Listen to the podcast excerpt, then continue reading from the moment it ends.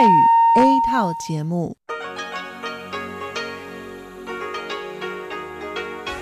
ที่นี่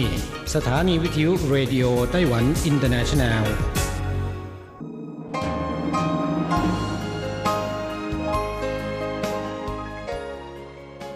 กลับมาฟังขณะนี้ท่านกำลังอยู่กับรายการภาคภาษาไทยเรดิโอไต้หวันอินเตอร์เนชันแนลหรือ RTI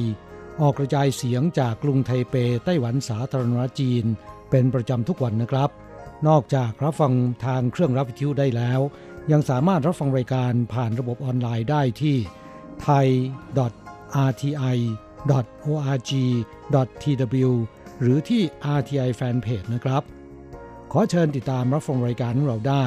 ตั้งแต่บัดนี้เป็นต้นไป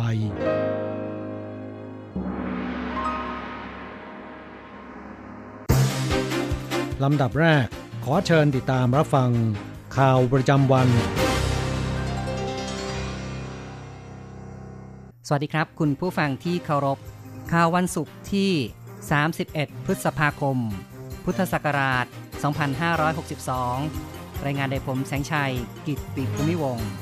หัวข้อข่าวที่น่าสนใจมีดังนี้ รัฐมนตรีกระทรวงการต่างประเทศของไต้หวันเดินทางถึงเซนต์ลูเซีย รัฐบาลกำหนดมาตรฐานแผนโครงการใช้ประโยชน์ที่ดินแห่งชาติเพื่อการพัฒนาอย่างยั่งยืน การปิดใช้โรงไฟฟ้านิวเคลียร์แห่งที่ 4 บริษัทไต้หวันพาวเวอร์ต้องจ่ายค่าปรับอีก 710 ล้านเหรียญไต้หวัน ต่อไปเป็นรายละเอียดของข่าวครับ นายอูเจาเซียรัฐมนตรีกระทรวงการต่างประเทศของไต้หวันนำคณะเดินทางไปเยือนประเทศพันธมิตรในแถบทะเลแคริบเบียน ประกอบด้วยสหพันธรัฐเซนต์คิตแอนด์เนวิสเซนต์วินเซนต์แอนด์เกรนาดีน และเซนต์ลูเซีย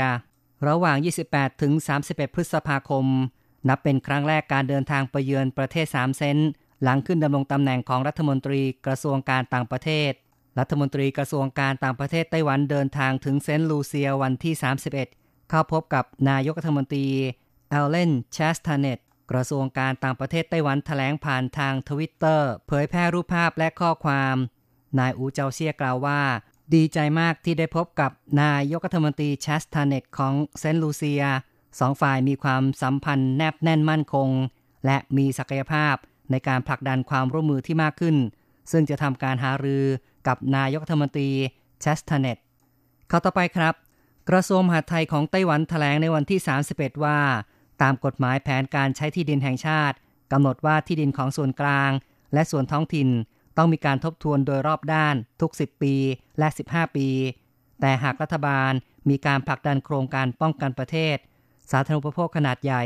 หรือกิจการสาธารณะ สามารถเปลี่ยนแปลงการทบทวนได้ตามความเหมาะสมทางนี้กระทรวงมหาดไทยได้อนุมัติแผนโครงการใช้ประโยชน์ที่ดินแห่งชาติในวันที่ 30 กำหนดแผนโครงการ สาธารณูปโภคขนาดใหญ่ และกิจการสาธารณะ เป็นรายการประกอบการพิจารณาที่เกี่ยวข้อง การอนุมัติมาตรฐานกำหนดแผนการใช้ที่ดินในครั้งนี้ มีวัตถุประสงค์เพื่อความมั่นคงและการพัฒนาอย่างยั่งยืน โครงการสาธารณูปโภค กิจการสาธารณะ ต้องสอดคล้องประโยชน์ของชาติ จุดสำคัญคือต้องมีความจำเป็น เป็นโครงการข้ามเขตกำหนดรายการอนุญาตวางแผนกิจการ สาธารณูปโภคขนาดใหญ่ และกิจการสาธารณะ ประกอบด้วย การขนส่ง การชลประทาน และพลังงานรวม 3 ประเภทใหญ่ โดยมีการกำหนดขอบเขตและขนาดที่แตกต่างกัน เข้าต่อไปครับ เทศกาลบ้าจางกำลังจะมาถึงราคาเนื้อสุกรตลาดโลกพุ่งสูงขึ้น แต่ในไต้หวันยังคงตัว คณะกรรมการการเกษตรแถลงข่าวภาวะโรคอหิวาแอฟริกาในสุกร ชี้แจงสถานการณ์ระบาดในต่างประเทศ และมาตรการป้องกันของไต้หวัน ได้แก่การติดตั้ง GPS บนรถเพื่อติดตามการบรรทุกสุกรมีชีวิต การเลือกใช้เศษอาหารจากครัวเรือน เพื่อเลี้ยงสุกร หวังจินเฉิง รองประธานคณะกรรมการการเกษตรชี้ว่าอหิวาแอฟริกาในสุกร ระบาดในจีนแผ่นดินใหญ่ทำให้ราคาเนื้อสุกรในจีน เพิ่มจาก 12 เหรียญมินปีในเดือนกุมภาพันธ์ เป็น 15 เหรียญมินปีในเดือนเมษายน และจีนยังต้องนำเข้าเนื้อสุกรจากต่างประเทศเพิ่มขึ้น มกราคมถึงมีนาคมปีนี้ จีนนำเข้าจากแคนาดาเพิ่มขึ้น 47.4%และนำเข้าจากสหรัฐเพิ่มขึ้น 271.1%หวังจินเฉิงบอกว่า แม้ราคาเนื้อสุกรในตลาดโลกเพิ่มขึ้น แต่ในไต้หวันปริมาณเพียงพอ ในช่วงนี้ราคา 80 เหรียญไต้หวันต่อช่างหรือ 600 กรัม เทียบกับปีที่แล้ว 78.5 เหรียญไต้หวันต่อช่างถือว่าราคาคงตัว เทศกาลบ้าจัง ใกล้มาถึงความต้องการบริโภคเพิ่มขึ้น จะมีการป้อนเนื้อสุกรเข้าสู่ตลาดเพื่อรักษาเสถียรภาพราคา ต่อไปยังคงเป็นข่าวเกี่ยวกับบ้าจังบ๊ะจ่างมีหลากหลายรสชาติ คุณชอบแบบไหน นี่คือพุทราดำแช่วิสกี้ แม่ค้าที่ตลาดหนานเหมินบอกว่า พุทราดำแช่วิสกี้ เป็นเวลาเจ็ดวัน ซึมซับกลิ่นหอมเต็มที่ หากชอบรสเผ็ด ก็มีบ๊ะจ่างรสเผ็ดแบบเสฉวน ไม่ถึงกับเผ็ดเป็นไฟ แต่จะรู้สึกไม่เลี่ยนบ๊ะจ่างมีหลากหลายมากมาย จะชิมบ๊ะจ่างลูกใหญ่หรือบ้าจางคำเดียวที่หนึบเด้ง ยังมีบ้าจางรสเด็ดของอาม่าแซ่จง ไว้85ปี รสพริกไทยเนื้อหมูไข่แดง อดีตประธานาธิบดี เยียนจากั้นชอบมาก ผู้สืบทอดตระกูลจงรุ่นที่สองบอกว่า ประธานาธิบดีมาซื้อสิบลูกบอกว่าอร่อยมาก จึงซื้ออีกร้อยลูก ซื้ออีกหนึ่งพันลูก พวกเราตั้งชื่อปะจางประธานาธิบดี สุดท้ายมาดูบ้าจางเหม็น รูปทรงเหมือนสามเหลี่ยมปลายเท้าที่มีกลิ่นเหม็น นี่เป็นกลิ่นเหม็นจากเท้าใช่หรือไม่ ไม่ใช่ แม้รูปทรงคล้ายปลายเท้า แต่ข้างในใส่เต้าหู้เม็นและเนื้อแห้ง เป็นอันว่าไม่ต้องตกใจ ไม่ใช่กลิ่นเหม็นจากเท้า เชิญรับประทานด้วยความสบายใจข่าวต่อไปครับเป็นเรื่องการสำรวจเกี่ยวกับความกระตัญญูมูลนิธิสวัสดิการคนชราหงเต้าทำการสำรวจความคิดเกี่ยวกับการกระตัญญูในปี 2019 ทำการสอบถาม ผู้สูงวัย 65 ปีขึ้นไป 253 ราย และผู้อายุ 18 ถึง 64 ปี จำนวน 559 ราย เกี่ยวกับแนวความคิดเรื่องความกระตัญญูรายงานผลการสำรวจในวันที่ 30 พฤษภาคม ลีรั่วฉี ประธานบริหารมูลนิธิหงเต้าเปิดเผยว่า การสำรวจชี้ว่า ทั้งผู้สูงวัยและอายุต่ำกว่า ต่างเห็นว่าการให้ความเคารพถือเป็นเรื่องสำคัญที่สุดของการกระตัญญูรองลงมาคือ การสร้างผลสำเร็จด้วยตนเอง ประการที่ 3 คือ การเอาใจใส่ กล่าวได้ว่าความคิดเรื่องการกระตัญญูระหว่างคนต่างรุ่นมีความใกล้เคียงกัน ตามค่านิยมดั้งเดิม การอยู่กับพ่อแม่ถือเป็นการกระตัญญูแต่ความคิดเช่นนี้เริ่มเปลี่ยนไปลีรั่วฉีบอกว่า ผู้สูงวัย 65 ปีขึ้นไปเห็นว่า การอยู่ด้วยกันไม่สำคัญ แต่การติดต่อทางโทรศัพท์ หรือสื่อสังคมไลน์มีความสำคัญ โดยคาดหวัง ลูกหลานกลับมาเยี่ยมเยือนบ่อยๆ อย่างไรก็ตามผู้สูงวัยที่อายุมากขึ้นยังคงต้องการอาศัยอยู่กับลูกหลาน โดยเฉพาะวัย 70-80 ปีขึ้นไป ต้องการให้ลูกหลาน ดูแลสุขภาพ เตือนให้ออกกำลังกาย วัดความดัน ให้ยา พาไปหาหมอ ช่วยแบ่งเบาภาระในบ้าน เช่น ปัดกวาด เตรียมอาหารหลีรั่วฉี เห็นว่าคงเป็นเพราะผู้สูงวัยเหล่านี้กำลังกายถดถอย จึงต้องการอยู่กับลูกหลาน อีกข่าวหนึ่งครับ การปิดโรงไฟฟ้านิวเคลียร์แห่งที่ 4 บริษัทไต้หวันพาวเวอร์ต้องจ่ายค่าปรับอีก 710 ล้านเหรียญไต้หวัน ไต้หวันไม่ได้เปิดใช้โรงไฟฟ้านิวเคลียร์แห่งที่ 4 หลังสร้างเสร็จผ่านมา 4 ปีแล้ว แต่บริษัทไต้หวันพาวเวอร์หรือว่าการไฟฟ้าไต้หวัน ยังคงมีข้อพิพาท2คดี กับบริษัท General Electric Company หรือว่า GE ของสหรัฐ ซึ่งเป็นผู้ออกแบบเตาปฏิกรณ์นิวเคลียร์ บริษัทไต้หวันพาวเวอร์แถลง ในคดีที่ 2 มีการเจรจายอมความกันแล้ว ฝ่ายไต้หวันจะจ่ายค่าเสียหายให้แก่ GE 22.5 ล้านเหรียญสหรัฐ หรือเท่ากับ 710 ล้านเหรียญไต้หวัน ซึ่งได้ทำการจัดสรรงบประมาณตั้งแต่ปี 2014 แล้ว จึงไม่กระทบต่อผลกำไรขาดทุนในปีนี้ และไม่กระทบต่อต้นทุนค่าไฟฟ้าในปัจจุบัน เนื่องจากบริษัทไต้หวันพาวเวอร์ได้ลงนามสัญญาการบริการ และอุปกรณ์ระบบปฏิกรณ์นิวเคลียร์ หรือเรียกว่าสัญญา NSSS กับบริษัท GE แต่ไต้หวันพาวเวอร์หยุดการจ่ายเงิน บริษัท GE จึงได้ฟ้องร้องต่อศาลอาญาระหว่างประเทศ หรือว่า ICC สำนักงงานฮ่องกงจำนวน2คดี ในคดีที่ 1 ไต้หวันพาวเวอร์จ่ายค่าเสียหายแก่ GE แล้ว 158 ล้านดอลลาร์สหรัฐ หรือประมาณ 4,900 ล้านเหรียญไต้หวัน ส่วนในคดีที่ 2 บริษัท GE เรียกร้องค่าเสียหาย 66 ล้านดอลลาร์สหรัฐสองฝ่ายเจราจากันนอกศาลตกลงยอมความกันแล้ว โดยไต้หวันจ่าย 1 ใน 3 คือ 22.5 ล้านดอลลาร์สหรัฐ หรือเท่ากับ 710 ล้านเหรียญไต้หวัน ข่าวจาก RTI ในส่วนของข่าวไต้หวันจบลงแล้ว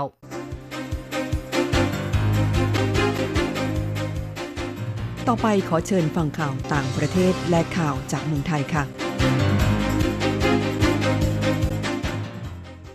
สวัสดีค่ะ คุณผู้ฟังอทีไอที่เคารพทุกท่านขอต้อนรับเข้าสู่ช่วงของข่าวต่างประเทศและข่าวประเทศไทย กับดิฉันมณพรชัยวุฒิมีรายละเอียดของข่าวที่น่าสนใจดังนี้โตโยต้าประกาศสร้างโรงงานผลิตรถยนต์แห่งแรกในเมียนมา บริษัทโตโยต้าผู้ผลิตรถยนต์ของญี่ปุ่นนะคะ กล่าวว่าจะเปิดโรงงานผลิตรถยนต์แห่งแรกค่ะในเมียนมาขณะที่ตลาดรถยนต์เมียนมาเนี่ยนะคะกำลังเติบโต และก็รัฐบาลเนี่ยกำลังเพิ่มอัตราภาษีนำเข้ารถยนต์จากต่างประเทศโตโยต้ากล่าวนะคะ ว่าทางบริษัทเนี่ยวางแผนที่จะผลิตรถยนต์โตโยต้ารุ่นไฮลักซ์ที่โรงงานแห่งใหม่นี้ค่ะ โดยจะเริ่มต้นนะคะ การผลิตในเดือนกุมภาพันธ์ ปีคศ2021 ค่ะ ซึ่งจะมีเงินลงทุนทั้งหมดนะคะ มูลค่า 52.6 ล้านดอลลาร์สหรัฐ ซึ่งโรงงานเนี่ยจะอยู่ในเขตเศรษฐกิจพิเศษนอกเมืองย่างกุ้งนะคะ แต่ปริมาณการผลิตยังค่อนข้างน้อย เนื่องจากมีแผนการผลิตรถยนต์ไฮลักซ์ปีละ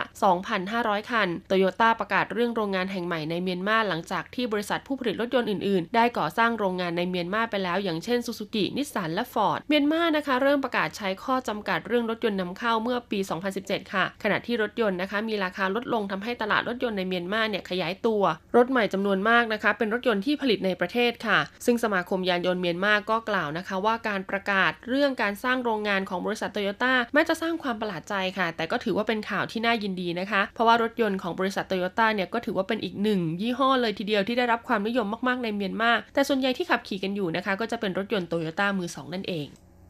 ทรัมป์ประกาศใช้มาตรการภาษีสินค้าจากเม็กซิโก จากกรณีผู้อพยพ ประธานาธิบดีโดนัลด์ทรัมป์ของสหรัฐนะคะประกาศเมื่อวานนี้ว่ารัฐบาลสหรัฐเนี่ยจะเก็บภาษีร้อยละ5สินค้าทุกประเภทที่นำเข้าจากเม็กซิโกตั้งแต่วันที่ 10 มิถุนายนนี้เป็นต้นไป ซึ่งจะเป็นมาตรการที่ใช้บังคับจนกว่าผู้อพยพผิดกฎหมายจะหยุดเดินทางผ่านเม็กซิโกเข้ามายังสหรัฐ ทรัมป์ได้ทำการทวิตข้อความนะคะผ่านทางทวิตเตอร์ส่วนตัวค่ะว่าตั้งแต่วันที่ 10 มิถุนายนนี้เป็นต้นไป สหรัฐจะจัดเก็บภาษีสินค้าทุกชนิดจากเม็กซิโกเพิ่มอีกร้อยละ5โดยไม่มีกำหนดยกเลิกจนกว่านะคะจะไม่มีผู้อพยพผิดกฎหมายเดินทางผ่านเม็กซิโกเข้ามายังสหรัฐ เขากล่าวด้วยนะคะว่าอัตราภาษีเนี่ยจะค่อยๆ ปรับเพิ่มสูงขึ้น จนกว่าปัญหาเรื่องการอพยพเข้าเมืองอย่างผิดกฎหมายจะได้รับการแก้ไข และเมื่อถึงวันนั้นจะมีประกาศยกเลิกมาตรการลงโทษด้านภาษีดังกล่าว ซึ่งการประกาศของทรัมป์นะคะ ผ่านทางทวิตเตอร์ค่ะมีขึ้นหลังจากที่เจ้าหน้าที่ควบคุมพรมแดน บริเวณเมืองเอลปาโซในรัฐเท็กซัสของสหรัฐนะคะ ได้ทำการควบคุมกลุ่มผู้อพยพใหญ่ที่สุดเป็นประวัติการณ์ค่ะ ซึ่งมีจำนวนถึง 1,036 คน ที่กำลังข้ามแม่น้ำริโอแกรนด์นะคะในเมืองซิวดัดฮัวเรซของเม็กซิโก เมื่อช่วงเช้าวันพุธที่ผ่านมา ซึ่งแสดงให้เห็นนะคะว่าปัญหาของกลุ่มผู้อพยพจากเม็กซิโกแบบผิดกฎหมายเนี่ยยังเป็นสิ่งที่รัฐบาลทรัมป์ไม่สามารถควบคุมได้ ดาราฮ่องกงนะคะ ร่วมรณรงค์งดใช้พลาสติกซูเปอร์สตาร์คนดังนะคะ ซึ่งเป็นหนึ่งในสี่จตุรเทพของฮ่องกงมาร่วมในงานเสื้อยืดสีขาวพิมพ์ตัวอักษรสีชมพู เป็นข้อความให้งดใช้พลาสติกตามสโลแกน enough plastic นะคะท่ามกลางเสียงเชียร์จากบรรดาแฟนคลับ ที่มารอรับดาราขวัญใจณศูนย์การค้าในฮ่องกงค่ะ โครงการนี้มีขึ้นในช่วงเดียวกับที่เกาะฮ่องกงนะคะ เริ่มรณรงค์ครั้งแรกในวันงดใช้ถุงพลาสติก เพื่อรักษาสิ่งแวดล้อม ที่มีชื่อว่า no single use plastic awareness day นะคะ คุณกัวฟู่เฉิงค่ะบอกว่าตัวเองเนี่ยก็ได้เริ่มปรับนิสัยลดใช้พลาสติกด้วยนะคะ โดยบอกว่าคนทำงานบ้านมักชอบซื้อขนมปังมาให้ทุกวัน เขาสังเกตว่าขนมปังอยู่ในห่อพลาสติก จึงคิดว่าไม่ดีต่อสิ่งแวดล้อมและต้องเปลี่ยนเสียใหม่ค่ะ พร้อมกล่าวว่าการเลิกใช้ถุงพลาสติกเนี่ยเป็นเรื่องดี แล้วก็ไม่ได้ยุ่งยากจนเกินไปนะคะ ขณะที่คุณมิเรียมหยางนะคะ หรือว่าหยางเชียนหัวค่ะนักร้องและก็นักแสดงชื่อดังชาวฮ่องกงก็บอกกับสื่อนะคะว่าการเลิกใช้พลาสติกเนี่ยควรเริ่มต้นตั้งแต่ที่บ้านแล้วก็ในชีวิตประจำวัน และในฐานะที่ตอนนี้เธอเป็นแม่คนแล้วนะคะ ก็ได้มีการสอนให้ลูกเนี่ยปรับเปลี่ยนนิสัยตั้งแต่ที่บ้านแล้วก็โรงเรียนค่ะ รวมถึงพูดกับแฟนๆในงานคอนเสิร์ตนะคะ เรื่องรณรงค์การนำภาชนะใส่อาหารไปเองนะคะ ในแคมเปญ Enough Plastic ซึ่งร่วมมือกับเหล่าคนดัง 60 คนในฮ่องกงนะคะ เพื่อช่วยรณรงค์ให้ประชาชนทุกคนเนี่ยตระหนักถึงปัญหาจากขยะพลาสติกต่อไปเป็นข่าวจากประเทศไทยค่ะ วันก็สูบบุหรี่โลกไทยจำนวนนักสูบลดแต่เยาวชนนักสูบเพิ่มรัฐมนตรีว่าการกระทรวงสาธารณสุขนะคะ ร่วมเปิดงานรณรงค์วันงดสูบบุหรี่โลกประจำปีพุทธศักราช 2562 พร้อมมอบรางวัลแก่บุคคลที่อุทิศตนเพื่อควบคุมยาสูบนะคะ พร้อมย้ำพิษภัยบุหรี่ ห่วงนะคะ เยาวชนเนี่ยกลายเป็นนักสูบหน้าใหม่ที่มีจำนวนเพิ่มมากขึ้นนายแพทย์ปิยสกลสกลสตยสาธรค่ะ รัฐมนตรีว่าการกระทรวงสาธารณสุข กล่าวภายหลังเปิดงานวันรณรงค์งดสูบบุหรี่โลกประจำปีพุทธศักราช 2562 นะคะ พร้อมมอบรางวัลแก่บุคคลและหน่วยงานที่อุทิศตนดำเนินกิจกรรม กิจการควบคุมการบริโภคยาสูบ World Tobacco Day Award 2019 นะคะ แล้วก็กล่าวย้ำค่ะว่า สถานการณ์สูบบุหรี่ของไทยในปัจจุบันยังพบนะคะ ว่าตลอด 10 ปีที่ผ่านมา มีการรณรงค์งดสูบบุหรี่ แม้จะมีแนวโน้มจำนวนนักสูบลดลงค่ะ แต่แท้จริงแล้วปัญหาที่เกิดขึ้นคือนักสูบหน้าใหม่ซึ่งเป็นกลุ่มเยาวชนต่างหากนะคะที่เพิ่มขึ้น ซึ่งอันตรายของบุหรี่นะคะ ไม่เพียงแต่ก่อให้เกิดมะเร็งปอดถุงลมโป่งพองนะคะ กับผู้สูบเท่านั้น ผู้ที่ได้รับควันบุหรี่นะคะ หรือว่าผู้สูบมือสองเนี่ยก็ได้รับอันตรายไม่แตกต่างกัน ซึ่งคาดว่านะคะปัจจุบันนี้เนี่ยไทยมีผู้สูบบุหรี่อยู่ประมาณทั้งหมด 10 ล้านคน ดังนั้นค่ะสำหรับมาตรการรณรงค์ลดสูบบุหรี่ในประเทศไทยที่ผ่านมานะคะ ก็มีทั้งปิดป้ายคำเตือนบนซองบุหรี่มาตรการทางภาษี ซึ่งขณะนี้องค์การอนามัยโลกก็ได้รณรงค์ให้ทั่วโลกนะคะ มีการกำหนดอัตราภาษีในมาตรฐานเดียวกัน ทั้งบุหรี่นำเข้าบุหรี่ที่ผลิตภายในประเทศ เพื่อหวังให้เป็นหนึ่งในแรงจูงใจนะคะ ให้คนเนี่ยเลิกบุหรี่มากขึ้น ซึ่งในวันที่ 5 มิถุนายนนี้นะคะ คณะกรรมการควบคุมผลิตภัณฑ์ยาสูบแห่งชาติก็มีนัดหารือพิเศษค่ะเรื่องมาตรการภาษีบุหรี่ระลอกใหม่กรมการแพทย์ร่วมลงนามกับองค์การเภสัชกรรมนะคะ ผลิตน้ำมันกัญชาตรงกับกลุ่มโรค การผลิตน้ำมันกัญชานะคะ ต้องตอบโจทย์ให้ตรงกันค่ะ ทั้งกลุ่มผู้ใช้แล้วก็ผู้ผลิตทำให้องค์การเภสัชกรรม แล้วก็กรมการแพทย์นะคะ ลงนามความร่วมมือ เพื่อผลิตน้ำมันกัญชาให้ได้สาระสำคัญ เพื่อนำไปรักษาผู้ป่วยให้ตรงกับกลุ่มโรคค่ะ ดอกกัญชากว่า 140 ต้นในโรงเรือนขององค์การเภสัชกรรมนะคะกำลังผลิดอกเพื่อเตรียมทำน้ำมันกัญชาในเดือนกรกฎาคมนี้ สามารถผลิตน้ำมันกัญชาขนาด 5 มิลลิลิตรนะคะ ได้ถึง 2,500 ขวด ซึ่งกระบวนการผลิตนะคะ ต้องตอบโจทย์ผู้ใช้ค่ะ องค์การเภสัชกรรม จึงได้ลงนามร่วมกับกรมการแพทย์ โดยนำแพทย์ผู้เชี่ยวชาญแต่ละโรคนะคะ มาประเมินเพื่อหาความต้องการในการใช้น้ำมันกัญชาที่เหมาะสมกับผู้ป่วย และศึกษาวิจัยนะคะ ให้สอดคล้องกับการผลิต และมีสาระสำคัญเหมาะกับกลุ่มโรคค่ะ โดยจะผลิตน้ำมันกัญชา 3 สูตรนะคะ ประกอบด้วยสูตรที่ 1 THC สูงกว่า CBD สูตรที่2นะคะ CBD เนี่ยจะสูงกว่า THC และสูตรที่3นะคะจะเป็นสัดส่วน 1 ต่อ 1 ค่ะ ระหว่าง THC แล้วก็ CBD นะคะสำหรับโรคลมชักในเด็กนะคะ ต้องบอกเลยว่าเป็น 4 กลุ่มโรคที่รายงานทางการแพทย์ระบุค่ะว่า น้ำมันกัญชาเนี่ยสามารถตอบสนองต่อการรักษาได้ดีนะคะ ลดความถี่ในการชักแบบรุนแรง แต่ในน้ำมันกัญชานะคะ ต้องมีสาร CDB สูงถึงร้อยละ99สำหรับเกณฑ์ของเด็กที่จะได้รับต้องอายุมากกว่า 1 ปีนะคะ แล้วก็ผ่านการใช้ยาหยุดชักมามากกว่า 2 ตัวแล้ว แต่ก็ยังไม่ได้ผลนะคะ โดยคาดว่าจะสามารถรับเด็กเพื่อจ่ายน้ำมันกัญชาได้จำนวน 370 คน และกระจายในโรงพยาบาลที่มีกุมารแพทย์ด้านประสาทวิทยาดูแล ส่วนน้ำมันกัญชาเพื่อรักษาแบบประคับประคองในมะเร็งระยะสุดท้ายบรรเทาอาการปวดนั้น ยืนยันว่าต้องใช้ควบคู่กับมอร์ฟีนนะคะ ผู้ป่วยเนี่ยไม่สามารถรับน้ำมันกัญชาแต่เพียงอย่างเดียวได้ และต้องติดตามอาการอย่างใกล้ชิด ขณะเดียวกันก็เตรียมนำน้ำมันกัญชาจากองค์การเภสัชกรรมนะคะ มาศึกษา เพื่อดูถึงการยับยั้งเซลล์มะเร็งค่ะ ทั้งบริเวณมะเร็งตับมะเร็งปอดหัวใจและต่อมน้ำเหลืองนะคะ ซึ่งหลังจากได้ตัวเลขความต้องการสารสกัดน้ำมันกัญชาในแต่ละกลุ่มโรคแล้วนะคะ องค์การเภสัชกรรม ก็เตรียมร่วมกับวิสาหกิจชุมชนค่ะเพื่อผลิตน้ำมันกัญชา ขณะนี้ได้รับแจ้งจากทางมหาวิทยาลัยแม่โจ้นะคะ ที่สนใจร่วมปลูกกัญชาเพื่อศึกษาวิจัย แต่ปัญหาขณะนี้อยู่ที่สายพันธุ์กัญชาของไทยค่ะ ซึ่งมีปริมาณสาร CBD น้อยกว่าสายพันธุ์กัญชาในต่างประเทศสมอจับสินค้าไม่ได้มาตรฐานเตรียมส่งจำหน่ายร้าน 20 บาท นายวันชัยพนมชัยนะคะเลขาธิการสำนักงานมาตรฐานผลิตภัณฑ์อุตสาหกรรมนะคะ หรือว่าสมอเนี่ยเปิดเผยค่ะ ว่าทีมงานของสมอเฉพาะกิจนะคะ ได้เข้าตรวจสอบแหล่งกระจายสินค้า ที่จะส่งไปยังร้าน 20 บาทย่านบางบอนกรุงเทพ ซึ่งก็พบนะคะว่ามีสินค้าเนี่ยรอส่งต่อให้กับร้าน 20 บาทจำนวนมาก สินค้าบางรายการนะคะ ผิดกฎหมายค่ะ เพราะว่าต้องเป็นสินค้าที่มีมาตรฐานบังคับ หรือว่าแสดงนะคะ เครื่องหมายมาตรฐานค่ะ อาทิเช่นของเล่น ชุดปลั๊กสายพ่วงนะคะ หรือว่าปลั๊กพ่วง หลอดไฟนะคะก๊อกน้ำฝักบัวสีเทียน ฟิล์มยืดห่อหุ้มอาหารค่ะนายวันชัยกล่าวนะคะ ว่าจากการตรวจสอบเนี่ยเป็นสินค้าที่ไม่แสดงเครื่องหมายมาตรฐาน หรือแสดงไม่ถูกต้องครบถ้วนตามกฎหมาย และส่วนใหญ่ไม่มีใบอนุญาตทำและนำเข้านะคะกว่า 14,600 ชิ้น ตรวจพบมากที่สุดก็คือของเล่นค่ะ 11,700 ชิ้น รองลงมาเป็นอุปกรณ์ปลั๊กไฟนะคะ ทั้งปลั๊กพ่วงหลอดไฟกว่า 2,900 ชิ้น ทั้งนี้ผู้ประกอบการที่จำหน่ายสินค้าดังกล่าวนะคะ จะต้องจำหน่ายเฉพาะสินค้าที่มีเครื่องหมายมาตรฐานเท่านั้นค่ะ หากฝ่าฝืนเนี่ยจะมีโทษจำคุก 1 เดือน แล้วก็ปรับตั้งแต่ 5,000 ถึง 10,000 บาท หรือทั้งจำทั้งปรับ ซึ่งสมอก็ได้ยึดสินค้าดังกล่าวไว้เรียบร้อยนะคะ พร้อมแจ้งผู้ครอบครองสินค้าดังกล่าวห้ามเคลื่อนย้ายโดยเด็ดขาด เพื่อป้องกันนะคะ ไม่ให้สินค้าไม่ได้มาตรฐานเนี่ยกระจายออกไปสู่ร้าน 20 บาทที่มีอยู่ทั่วประเทศ และอาจเป็นอันตรายต่อผู้บริโภคหากซื้อไปใช้ได้ ต่อไปเป็นการรายงานอัตราแลกเปลี่ยนนะคะ ประจำวันศุกร์ที่ 31 พฤษภาคม พุทธศักราช 2562 อ้างอิงจากธนาคารกรุงเทพสาขาไทเปโอนเงิน 10,000 บาทนะคะ ใช้เงินเหรียญไต้หวัน 1160 เหรียญแลกซื้อเงินสด 10,000 บาท ใช้เงินเหรียญไต้หวัน 1510 เหรียญสำหรับการแลกซื้อเงินดอลลาร์สหรัฐ 1 ดอลลาร์สหรัฐใช้เงินเหรียญรียญไต้หวัน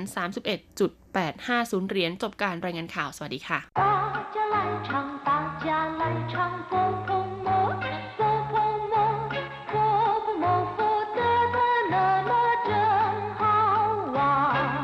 สวัสดีครับเพื่อนผู้ฟัง พบกันในวันนี้เราจะมาเรียนภาคเรียนที่สองบทที่ 6 ของแบบเรียนชั้นสูง บทที่ 6 เป๋าเฉียนเออความปลอดภัยตอนที่สอง ในบทเรียนที่ 5 เราเคยเรียนเรื่องการประกันภัยมาแล้ว ในบทนี้จะมาเรียนเรื่องความปลอดภัย หรือที่ภาษาจีนเรียกว่าเป๋าเฉียน ในภาษาจีนคำว่าการประกันภัยและความปลอดภัยเป็นคำเดียวกันนะครับ ขึ้นอยู่กับว่าใช้ในประโยคไหน 第六课保险二课文听邻居说，这一区最近闹小偷闹得很厉害。那你的首饰放在家里保险吗？ 要不要在银行租个保管箱？租保管箱不是还得付租金吗？付租金也比被偷了划算呀，更何况可以省得每天提心吊胆的。说的也是，花小钱买心安。第六课保险二บทที่ 6 ความปลอดภัย ตอนที่สองในบทนี้เป็นการสนทนากันระหว่างสองสามีภรรยานะครับ ภรรยาเป็นฝ่ายพูดขึ้นมาก่อนว่า听邻居说这一区最近闹小偷闹得很厉害ได้ยินเพื่อนบ้านเล่าว่า ในเขตนี้ หมู่นี้มีขโมยชุกชุมมาก听邻居说ได้ยินเพื่อนบ้านเล่าว่า ทิ้ง แปลว่า ได้ยิน หลิงจีก็คือเพื่อนบ้านชัวแปลว่า พูด บอกหรือว่าเล่า ทิ้งหลิงจีชัว ได้ยินเพื่อนบ้านเล่าว่าเจ้อีชีเขตนี้คำว่าชีแปลว่า เขตเจ้อีชีก็คือเขตนี้最近闹小偷闹得很厉害ระยะนี้มีขโมยชุกชุมมาก最近ก็คือระยะนี้ หมู่นี้闹小偷闹得很厉害มีขโมยชุกชุมมากคำว่าเน่าแปลว่าคึกคัก แปลว่ามีคนมากนะครับ ส่วนคำว่าเฉาเทาก็คือ ขโมยหรือว่านักย่องเบาเน่าเฉาเทาก็คือมีขโมยเน่าเฉาเทาเน่า得很厉害หมายความว่ามีขโมยหรือว่านักย่องเบาออกอารวาสมาก很厉害ก็คือสภาพการที่รุนแรงมาก เรียกว่า很厉害听邻居说这一区最近闹小偷闹得很厉害ได้ยินเพื่อนบ้านเขาเล่าว่า หมู่นี้ ในเขตนี้มีขโมยชุกชุมมาก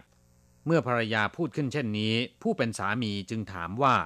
那你的首饰放在家里保险吗要不要在银行租个保管箱ถ้าอย่างนั้นเครื่องประดับของคุณเก็บไว้ที่บ้านปลอดภัยหรือไม่ จะเช่าตู้นิรภัยของธนาคารไหม那你的首饰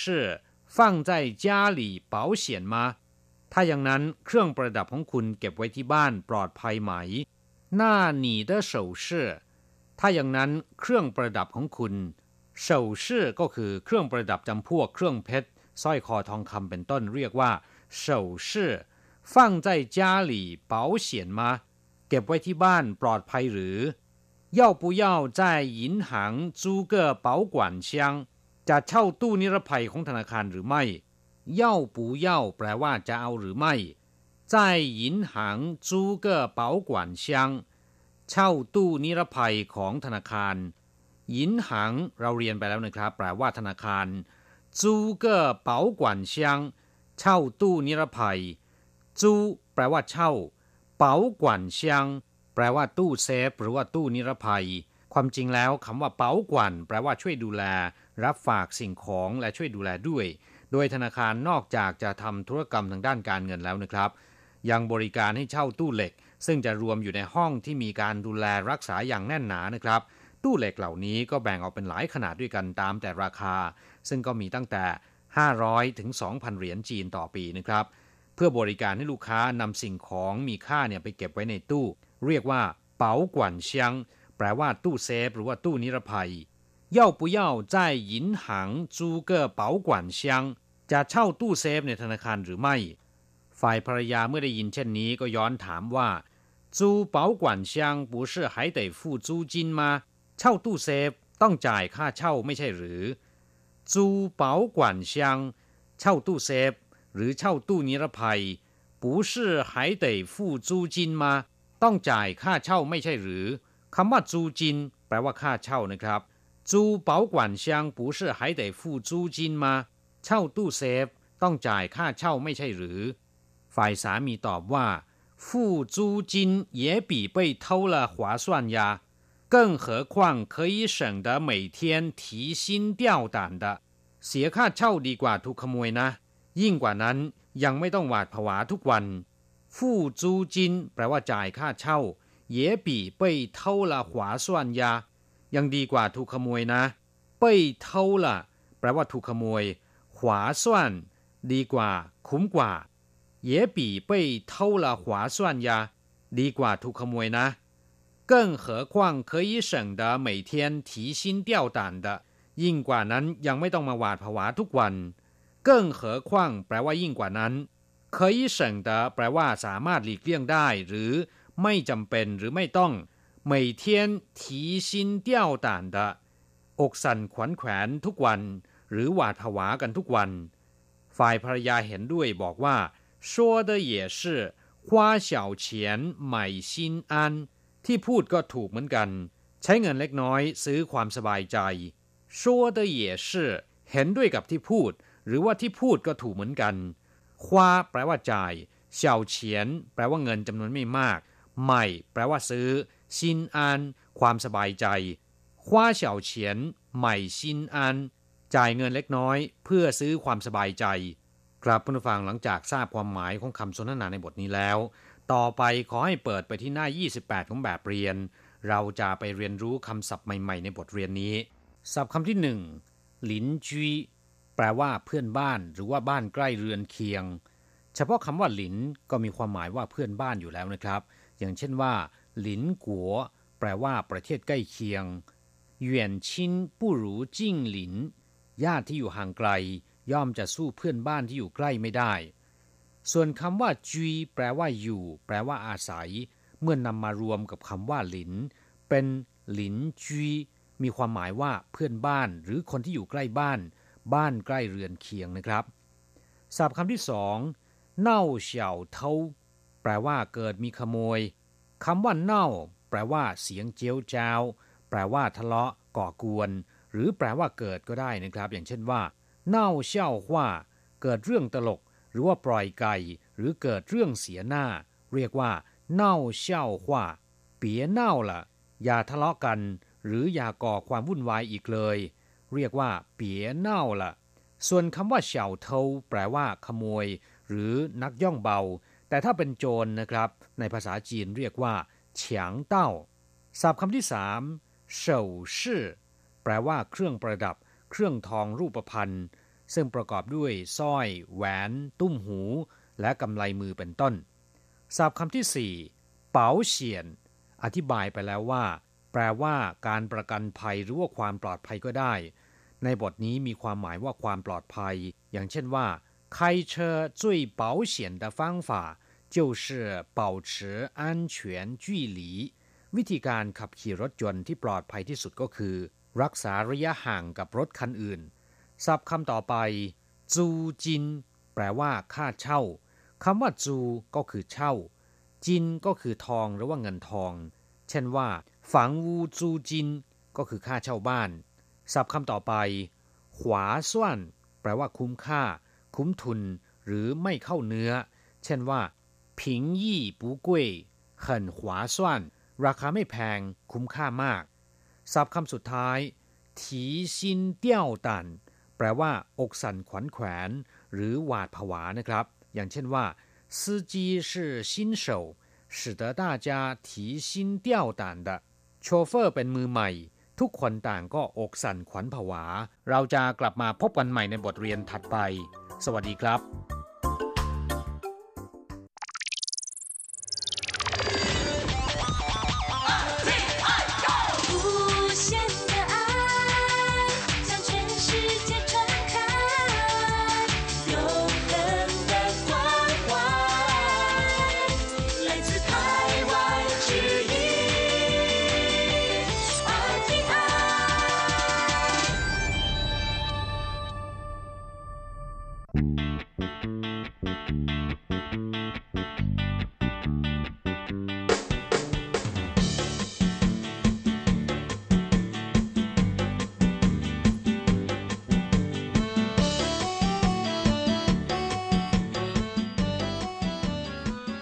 รับผู้ฟังขณะนี้ท่านกำลังอยู่กับรายการภาคภาษาไทย RTI เอเชียสัมพันธ์นะครับ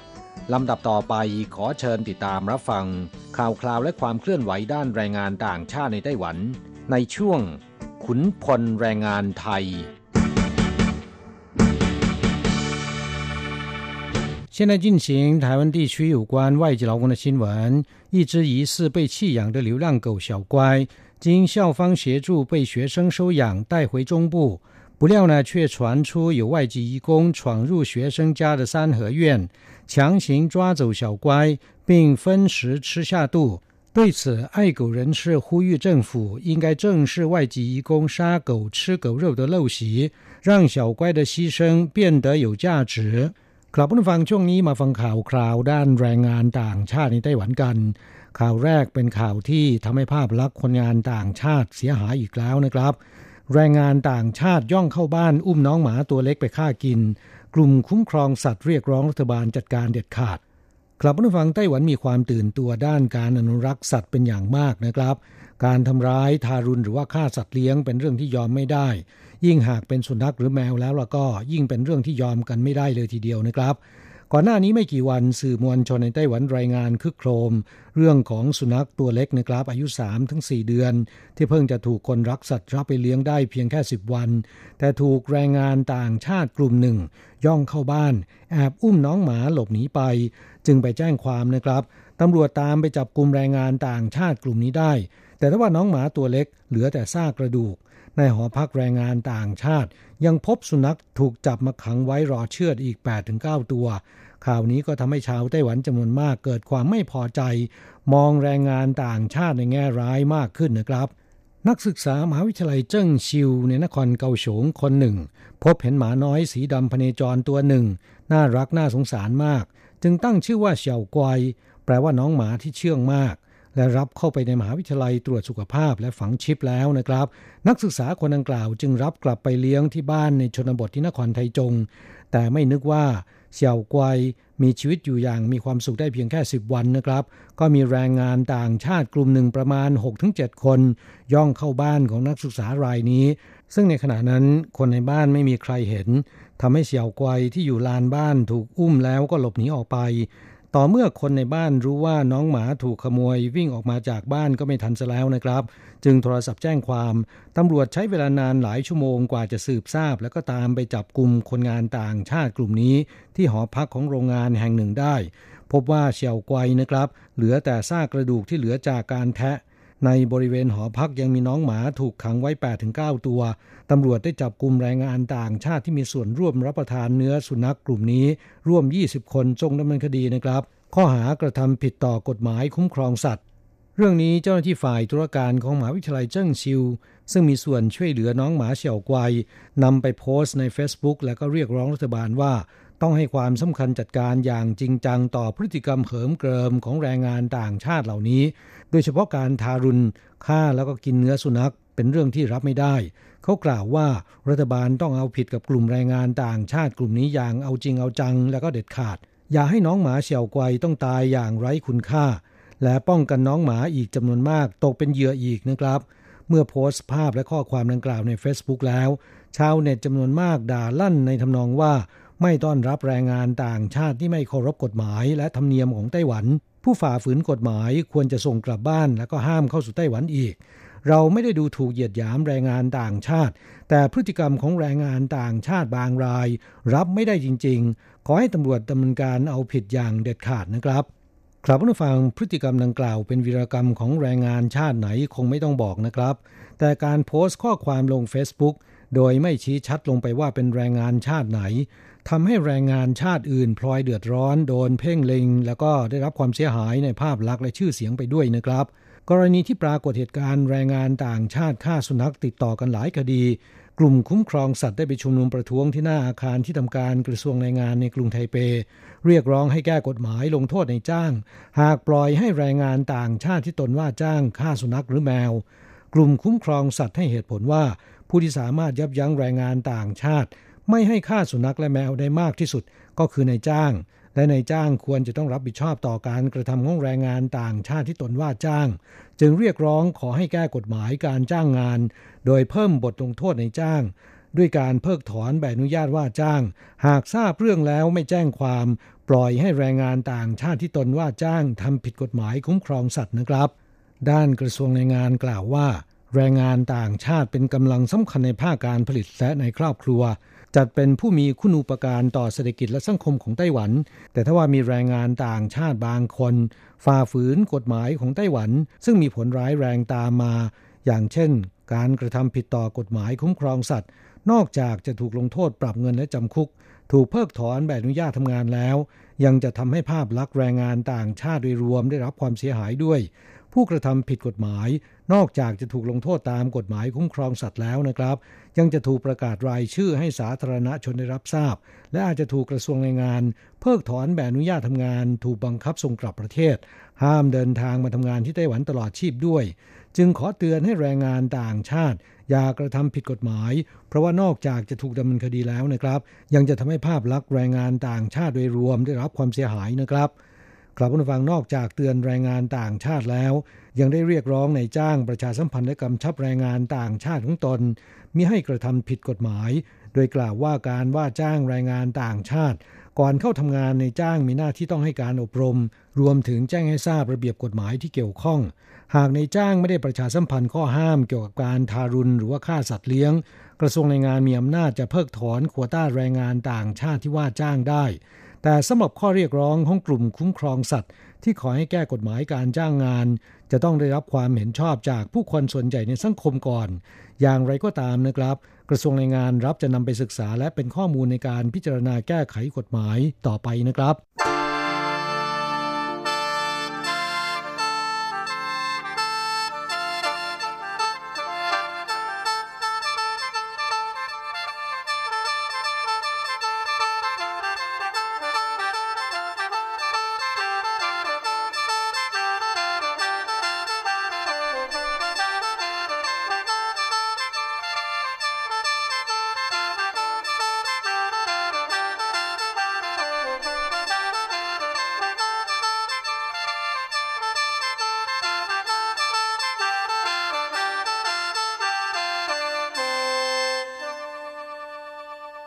ไปมาฟังข่าวคืบหน้าการประท้วงของแรงงานเวียดนามนะครับ ไม่พอใจเลิกจ้างโดยผิดกฎหมาย คนงานเวียดนามประท้วงต่อ เล็งตั้งสาภาพแรงงานสู้ กองแรงงานเตือนในจ้าง ห้ามคิดบัญชีย้อนหลังนะครับ ครับผู้ฟังกรณีที่คนงานเวียดนามของเมยถีฟู้ดโรงงานผลิตขนมปังและก็เค้กป้อนร้านสะดวกซื้อ7 e เ e ่ e อที่เขตชี่จือนครนิวไทเป ถูกแรงงานเวียดนามกว่า 70 คนกล่าวหาว่า ชั่วโมงทำงานนานเกินไปนะครับ และจ่ายค่าทำงานล่วงเวลาหรือค่าโอทีไม่ถูกต้อง จนมีการประท้วงไม่เข้าทำงาน กองแรงงานนครนิวไทเปเข้าไปตรวจสอบและไกลเกลี่ย วันเดียวตกลงกันได้นะครับในจ้างยอมจ่ายเงินชดเชยย้อนหลัง 2 ปี คนละ 20,000 เหรียญไต้หวันต่อเดือน เป็นเงินกว่า 40 ล้านเหรียญไต้หวัน ตามที่เคยเสนอข่าวไปแล้วนั้น แต่ว่าเรื่องนี้ยังไม่จบ เมื่อวันที่ 21 พฤษภาคมที่ผ่านมานี้ คนงานเวียดนามของบริษัทดังกล่าวประมาณ 40 คน เดินทางไปชุมนุมที่หน้าที่ทำการนครนิวไทเปในเขตปานเฉียว ประท้วงในจ้างอีกครั้งที่เลิกจ้างแกนนำแรงงาน 5 คนโดยผิดกฎหมาย กองแรงงานนครนิวไทเปเตือนในจ้างว่า ห้ามมีพฤติกรรมคิดบัญชีย้อนหลังกับลูกจ้างเด็ดขาดนะครับกลับมาฟังสาเหตุที่คนงานเวียดนามประท้วงในจ้างอีกครั้ง มาจากในจ้างประกาศเลิกจ้างคนงานเวียดนาม 5 คน โดยอ้างว่าผลจากการประท้วงครั้งที่แล้วทำให้กิจการซบเซาจำเป็นต้องปลดพนักงานบางส่วน แต่คนงานเวียดนามเห็นว่าเพื่อนคนงานที่ถูกเลิกจ้างทั้ง 5 คน เป็นการนำการประท้วงครั้งที่แล้ว แสดงชัดว่าเป็นการกลั่นแกล้งเอาคืนของนายจ้างนะครับ กลุ่ม NGO ที่สนับสนุนการประท้วงครั้งนี้กล่าวว่า บริษัทเมยถีฟู้ด แม้จะยอมจ่ายเงินชดเชย 40 ล้านเหรียญไต้หวัน หลังการประท้วงของคนงานเวียดนามเมื่อวันที่ 3 พฤษภาคมที่ผ่านมา แต่หลังจากนั้นได้มีการเค้นหาตัวตั้งตัวตีในการประท้วงครั้งที่แล้ว จากนั้นก็ประกาศชื่อการนำแรงงานเวียดนาม 5 คนว่า จะจ้างถึงสิ้นเดือนพฤษภาคมเท่านั้น โดยอ้างว่าได้รับผลกระทบจากการประท้วงทำให้ใบสั่งซื้อลดลงจำเป็นต้องปลดพนักงานบางส่วน แต่แท้ที่จริงแล้วเป็นการกลั่นแกล้งและทยอยเลิกจ้างโดยเจตนาร้าย ขอให้กองแรงงานจัดการโดยเด็ดขาด หากในจ้างยังคงยืนหยัดการกระทำที่ผิดกฎหมายข้างต้น ขอให้เพิกถอนใบอนุญาตว่าจ้างแรงงานต่างชาติโดยทันที ด้านกองแรงงานนครนิวไทเปแถลงหลังจากรับหนังสือร้องเรียนจากกลุ่มผู้ประท้วงแล้วว่า จะดำเนินการตรวจสอบข้อเท็จจริงสาเหตุการเลือกจ้างในครั้งนี้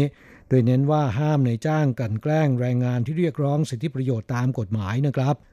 กลับมาฟังจากเหตุการณ์ในครั้งนี้ แรงงานเวียดนามในบริษัทเมยถีฟู้ดภายใต้การสนับสนุนของกลุ่ม NGO กำลังเตรียมการจัดตั้งสาภาพแรงงานขึ้น เพื่อรวมพลังต่อสู้รักษาสิทธิประโยชน์ของพวกตน หากจัดตั้งสำเร็จนะครับ ก็จะกลายเป็นสาภาพแรงงานของแรงงานต่างชาติแห่งที่ 3 หลังจากมีการจัดตั้งสาภาพลูกเรือประมงต่างชาติอีหลาน ที่จัดตั้งขึ้นเมื่อปี 2556 และสาภาพผู้อนุบาลในครัวเรือนนครเถาหยวน ซึ่งจัดตั้งขึ้นเมื่อปลายปี 2560 ที่ผ่านมานะครับ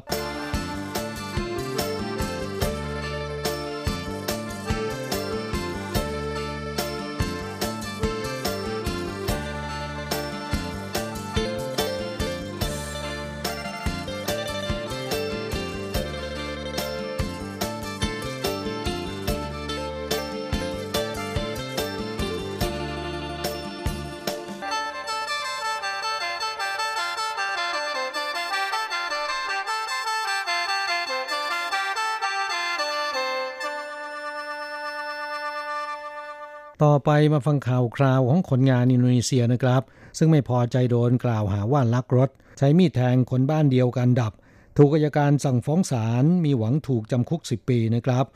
เมื่อวันที่ 25 ธันวาคมปีที่แล้ว มีคนงานอินโดนีเซียผิดกฎหมายทั้งชายและหญิง 12 คน จัดงานฉลองวันคริสต์มาสที่เพิงพักกลางสวนในนครไทจง โดยดื่มเปาลี่ตา ซึ่งเป็นเหล้ายาดองของไต้หวันผสมกับเหล้าขาว 35 ดีกรี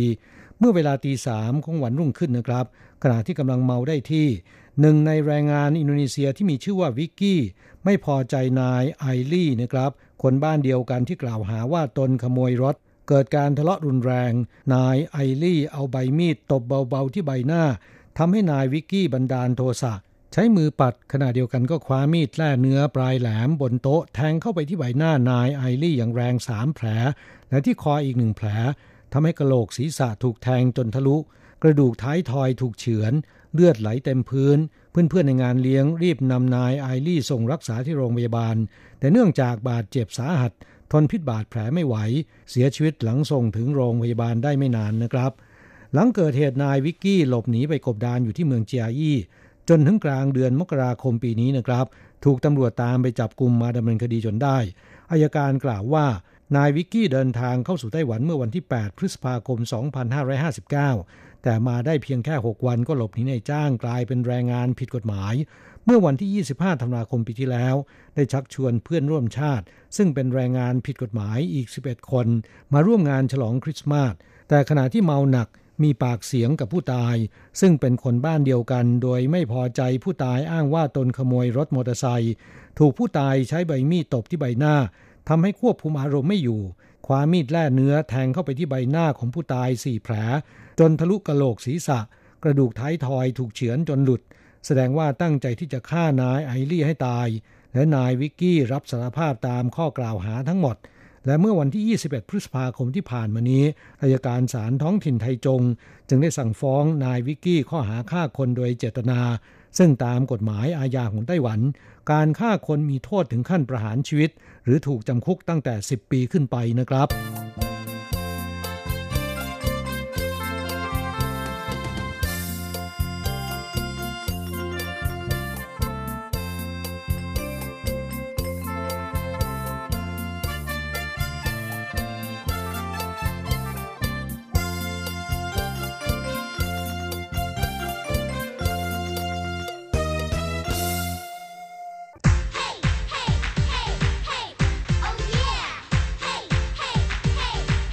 อยากรู้ไหมไต้หวันมีอะไรดี ขยับเข้ามาสิ จะบอกให้ กับอะไรๆในไต้หวันเวอร์ชันเดี่ยวไมโครโฟน สวัสดีครับคุณฟังทุกท่านลาสำหรับสัปดาห์นี้อะไรๆในไต้หวันก็กลับมาพบกับคุณฟังแล้ว เช่นเคย และสำหรับช่วงแรกของรายการวันนี้นะครับมาก็มีข่าวคราวด้านการท่องเที่ยวมาฝากกันนะฮะใครที่เคยไปน้ำตกสือเฟินกันบ้างนะฮะแมาถ้ายังไม่เคยไป ก็เป็นอะไรที่น่าจะเป็นข่าวดีนะฮะสำหรับทุกท่านนะฮะเพราะว่าตั้งแต่วันที่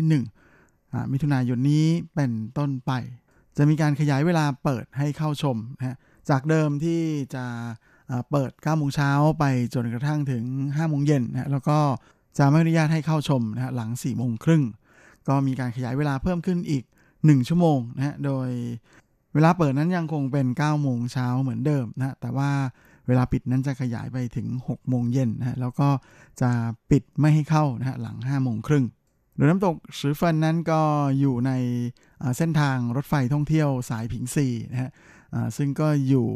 ใกล้ๆกับสถานีสือเฟินนะฮะที่ไปลงตรง ถนนตลาดเก่าสือเฟินนะหรือสือเฟินเหล่าเจียนะฮะออกจากตรงนั้นเดินไปตามถนนแป๊บเดียวนะฮะก็จะถึงบริเวณทางเข้าของน้ำตกสือเฟินนะฮะซึ่งน้ำตกสือเฟินนั้น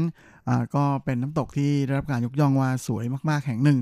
ในไต้หวันนะด้วยความที่เป็นน้ำตกในแบบที่เป็นเหมือนกับน้ำตกแบบผ้าม่านนะฮะที่เป็น เหมือนม่านน้ำตกเลยนะตกลงมาเนี่ยเป็นเหมือนผ้าม่านก็เลยเป็นที่ถูกอกถูกใจของเหล่าท่องเที่ยวเป็นจำนวนไม่น้อยนะฮะแล้วก็ได้รับฉายาให้เป็นนายอังการ่าแห่งไต้หวันนะฮะแม้จะไม่ใหญ่อลังวังเวอร์แบบอะไรนายอังการ่าของจริงนะแต่ที่นี่ก็สวยไม่น้อยเลยทีเดียว โดยจะเป็นฉบับย่อกว่านะฮะแล้วก็การขยายเวลาปิดทำการนะฮะปิดให้บริการนั้นก็จะ ไปจนเปิดตั้งแต่ 1 มิถุนายนนะไปจนกระทั่งถึงวันที่ 30 กันยายนนะฮะโดยตั้งแต่ 1 ตุลาไปจนถึง 31 พฤษภาของอีกปีหนึ่งนั้นก็จะกลับมาปิด5โมงเย็นเหมือนเดิม โดยทางการท่องเที่ยวไต้หวันก็บอกนะว่าการไปเข้าเที่ยวชมน้ำตกชือเฟินนั้นก็ไม่ต้องเสียค่าบัตรผ่านประตูนะฮะ ก็สามารถจะเดินเข้าไปได้เลยโดยจะผ่านจุดศูนย์บริการท่องเที่ยวชือเฟินนะฮะหลังนั้นก็จะข้ามสะพานแขวนนะฮะที่มีชื่อว่าซื่อกว่างถันเตี้ยวเฉียวนะฮะจากนั้นก็เดินไปเรื่อยๆนะฮะก็จะเห็นน้ำตกที่เป็นเหมือนม่านน้ำตกอยู่ตรงหน้า แน่นอนนะฮะว่าการไปท่องเที่ยวแถวน้ำตกชือเฟินนั้นก็จะได้เที่ยวจุดท่องเที่ยวอีกหลาย ๆ จุดเลยทีเดียวนะฮะตามเส้นทางรถไฟสายผิงซี ที่ฮิตแล้วก็แม่นักท่องเที่ยวไทย นิยมไปเที่ยวกันนะก็น่าจะเป็นสถานีโหตงนะที่ตรงนั้นจะเป็นจุดที่เรียกกันว่าหมู่บ้านแมวนะฮะหรือเมาชุน เพราะว่ามีแมวอยู่เยอะมากเยอะจริงๆนะแบบตามถนนหนทางเต็มไปหมดเลยนะฮะแล้วก็อีกสถานีหนึ่งที่นิยมไปกันก็คือที่ผิงซีนะฮะ ละที่สถานีจิงถงนะฮะซึ่งต่างก็เป็นสถานี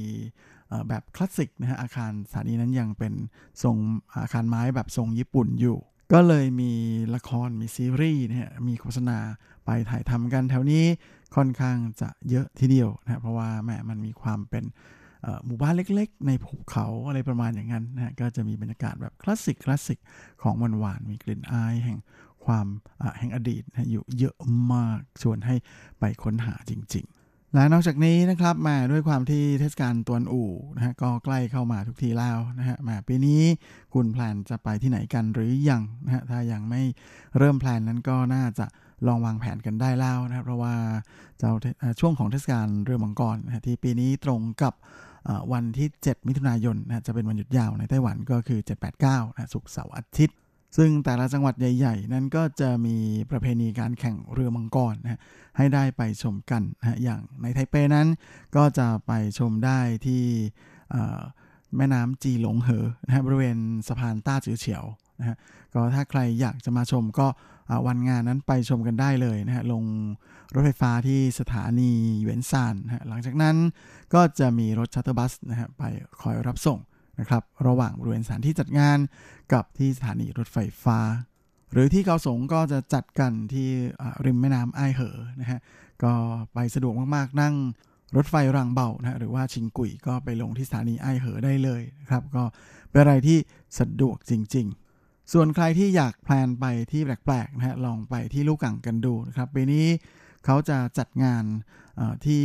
นอกจากจะมีการแข่งเรือมังกรแล้วนะฮะยังมีการ จัดงานประดับประดาเมืองแบบแหมจัดเต็มนะฮะแสงสีเต็มไปหมดเลย แล้วก็โดยเฉพาะบริเวณที่เขาจะแข่งเรือมังกรกันนะก็จะมีการแสดงโชว์แสงสีเสียงด้วย แล้วก็เป็นการจัดงานฉลองแบบทั้งคืนเลยนะฮะไม่ใช่ทั้งเมือง แล้วก็ฉลองกันทั้งกลางวันและกลางคืนนะคือกลางวันก็ไปดูแข่งเรือนะฮะแล้วก็ ประเพณีการฉลองตามประเพณีต่างๆนะกลางคืน ก็มาดูไฟที่ประดับประดาเต็มเมืองเลยนะตามเมือง ตามถนนทางในเมืองลู่กังนะทั้งถนนตามถนนสายหลักๆนะฮะเช่น ถนนจงซานลู่นะฮะแล้วก็ยังมีที่สารหวนอูเมี่ยวนะฮะแล้วก็ที่กุ้ยฮวาเซียง นะฮะซึ่งก็ถือเป็นหนึ่งในอซอยที่เป็นเอกลักษณ์ของทางลู่กังเลยนะฮะแล้วก็รวมไปจนถึงกงห้วยถังนะฮะที่เป็นโบราณสถานนะฮะและในลู่กังเหล่าเจียนะฮะที่เป็นเมืองเก่า แน่นอนว่าขาดไม่ได้นะกับสถานที่จัดการแข่งขันเรือมังกรนะฮะที่บริเวณริมแม่น้ำฟูลูซีนะฮะแล้วก็นอกจากนี้เรือมังกรต่างๆ ก็จะมีการติดไฟด้วย ซึ่งจริง ๆ นั้นขณะนี้เขาก็เริ่มประดับประดากันไปเรียบร้อยแล้วนะฮะงานเริ่มตั้งแต่วันที่ 25 พฤษภาคมที่ผ่านมานะแล้วก็จะจัดยาวไปจนกระทั่งถึงวันที่ 30 มิถุนายนนะโดยจะเปิดไฟตั้งแต่เวลา6โมงเย็นถึง 4 ทุ่มนะอันนี้ช่วงของการประดับประดาโคมนะเต็มเมือง ส่วนในเรื่องของเทศกาล ไหว้เอ้ไม่ใช่เออใช่ฮะไหว้พระจางสับสนนะฮะหรือตัวหนูเจียนั้นก็จะจัดงาน 3 วันนะฮะวันที่ 7 ถึงวันที่ 9 มิถุนายนนี้ยังไงก็ถ้ายังไม่เคยไปนะก็น่าจะลองไปเดินเที่ยวแถวๆลูกกลางดู มีรถบัสนะฮะไปถึงเลยนะฮะจากเมืองใหญ่ๆนะฮะทั้งไทเปไทจง หรือว่าเกาสงนะรวมไปจนถึงใครที่อยากจะไปจากจางฮวาก็ได้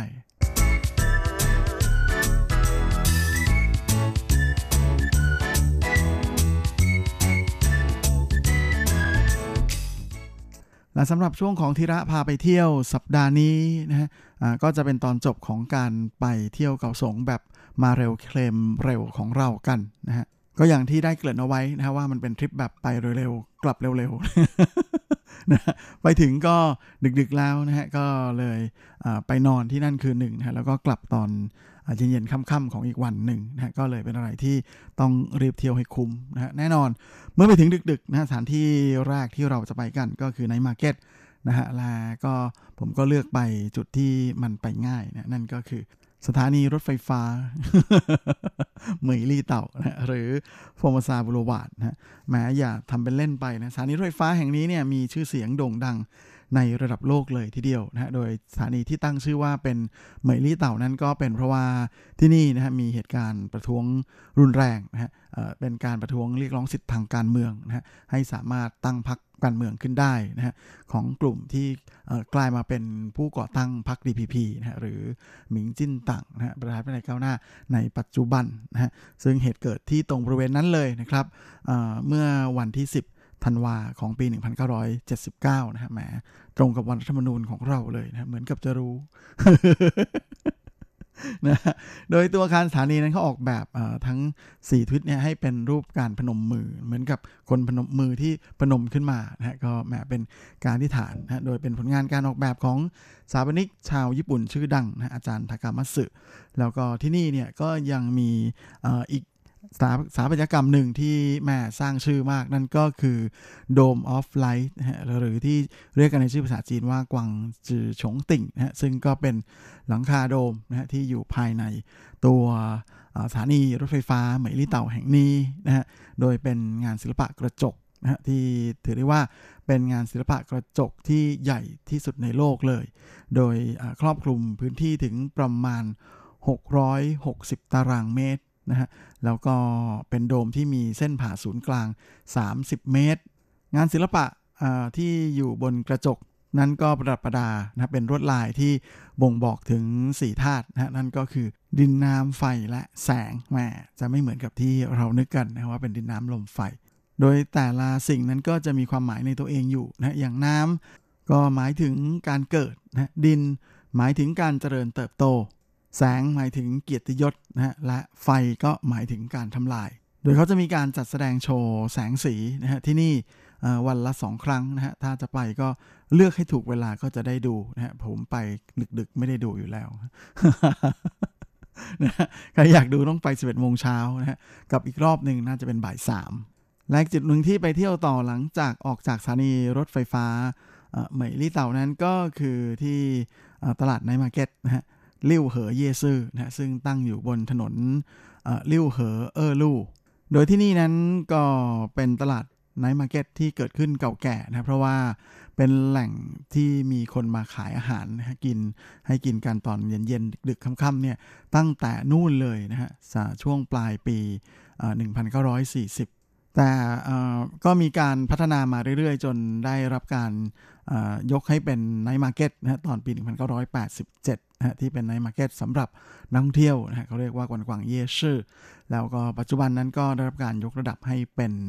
night market ในระดับมาตรสากล นั่นก็คือ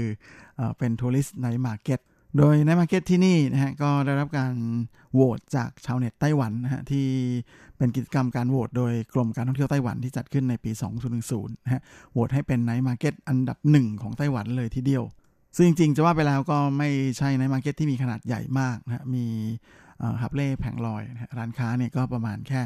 170 กว่าแห่งเท่านั้นนะฮะก็ไม่ได้เยอะอะไรเพียงแต่ว่าแหมที่นี่มันมีความหลากหลาย แล้วก็เขาบอกว่ามันมีเสน่ห์ในการเดินที่ลิ่วเหอ night market พอสมควรนะชาวเน็ตในไต้หวันเขาชอบมาก ก็เลยโหวตให้ได้อันดับหนึ่งเลยนะแหมก็เป็นอะไรที่พลิกความคาดหมายพอสมควร และหลังจบ night night market นะฮะก็กลับโรงแรมนอนฮะเราก็เลือกโรงแรมที่อยู่แถวๆนั้นแหละนะฮะจะได้ไม่ไกลนะเดินไปได้ แล้วก็วันรุ่งขึ้นนั้นก็ไปเที่ยวกันต่อเลยตั้งแต่เช้านะฮะกับจุดหมายปลายทางที่ตั้งใจว่าจะไปในครั้งนี้นั่นก็คือ Pier 2 นะฮะศูนย์ศิลปะ Pier 2 ที่เรียกกันว่า驳二艺术特区โดยที่นี่เป็นท่าเรือเก่านะก็เลยเรียกว่าเป็นเพียนะแต่ทูนั้นก็หมายถึงว่าที่นี่นั้นเคยตั้งอยู่บน ในบริเวณของท่าเรือหมายเลข2นะฮะในท่าเรือเกาสง แล้วก็ซึ่งท่าเรือแห่งนี้สร้างขึ้นตั้งแต่ปี 1973 ตอนแรกนั้นก็จะเป็นท่าเรือธรรมดาทั่วๆไปนะฮะก่อนที่ต่อมาจะค่อยๆกลายมาเป็นโซนที่เป็นคลังสินค้านะฮะแล้วก็ถูกทิ้งร้างและในช่วงระยะหลังทาง นครเกาสงนั้นเขาก็นำมาปรับปรุงใหม่นะแล้วก็ทำเป็นสวนศิลปะขึ้นนะฮะที่นี่ก็เลยเกิดใหม่ขึ้นมานะเพราะว่ากลายมาเป็นจุดเช็คอิน ตามมาถูกจริตเด็กรุ่นใหม่นะมีคนไปเช็คอินที่นี่กันเยอะมากเลย จนดังขึ้นมานะและที่นี้ก็เลยกลายมาเป็นศูนย์กลางในส่วนในเรื่องของศิลปะนะมีอะไรแบบอาร์ตอาร์ตมาจัดแสดงนะและด้วยความที่เป็นคลังสินค้าเก่านะก็เลยมี ห้องที่จัดนิทรรศการได้เยอะแยะมากมายเลยนะฮะก็เลยเป็นศูนย์รวมของเหล่าศิลปินในเกาสงไปโดยปริยายนะฮะเพียทูนั้นไปง่ายมากเลยนะฮะนั่งรถไฟฟ้าไปลงที่สุดสายเลยนะฮะสายที่สถานีสีสิวันนะสายสีส้ม แล้วก็เดินออกมา ถ้าจะเดินก็เดินประมาณ 10 นาทีนะจากตัวสถานี แต่ถ้าใครขี้เกียจเดินนะก็สามารถไปต่อ ชิงกุยนะฮะที่เป็นรถไฟรางเบาได้เลยนะครับ นั่งไปสองป้าย ก็จะไปโผล่ที่บริเวณทางเข้าของเพียทูตรงนี้พอดีเลย ข้างในนั้นก็นอกจากจะไปถ่ายรูปเช็คอินกันแล้วนะฮะก็ยังมีรถไฟเล็กให้ได้นั่งกันด้วยนะ เป็นรถไฟเล็กจิ๋วจริง ๆ เลยนะครับ แบบว่าเป็นอะไรที่แปลกดี นะผมก็เลยไปลองนั่งกับเขาด้วยนะก็มาไหนๆก็ไปแล้วใช่ไหมก็เลยลองกันซะหน่อยนะฮะมาตัวใหญ่เบ้อนะฮะตัวรถไฟเล็กนิดเดียว ก็เห็นแล้วขำๆดีนะฮะก็เป็นอะไรที่แปลกไม่น้อย ตอนแรกนึกว่าจะเล่าจบในสัปดาห์เดียวนะปรากฏว่าไม่จบนะแหมเที่ยวเยอะ เอาไว้ไปต่อตอนจบสัปดาห์หน้าแล้วกันนะครับสำหรับสัปดาห์นี้คงจะต้องขอลากันไปตรงนี้เลย ขอให้พรให้คุณฝั่งทุกท่านโชคดีมีความสุข สุขภาพแข็งแรงกันทุกนาทุกคนเฮ้งๆแหละ สวัสดีครับ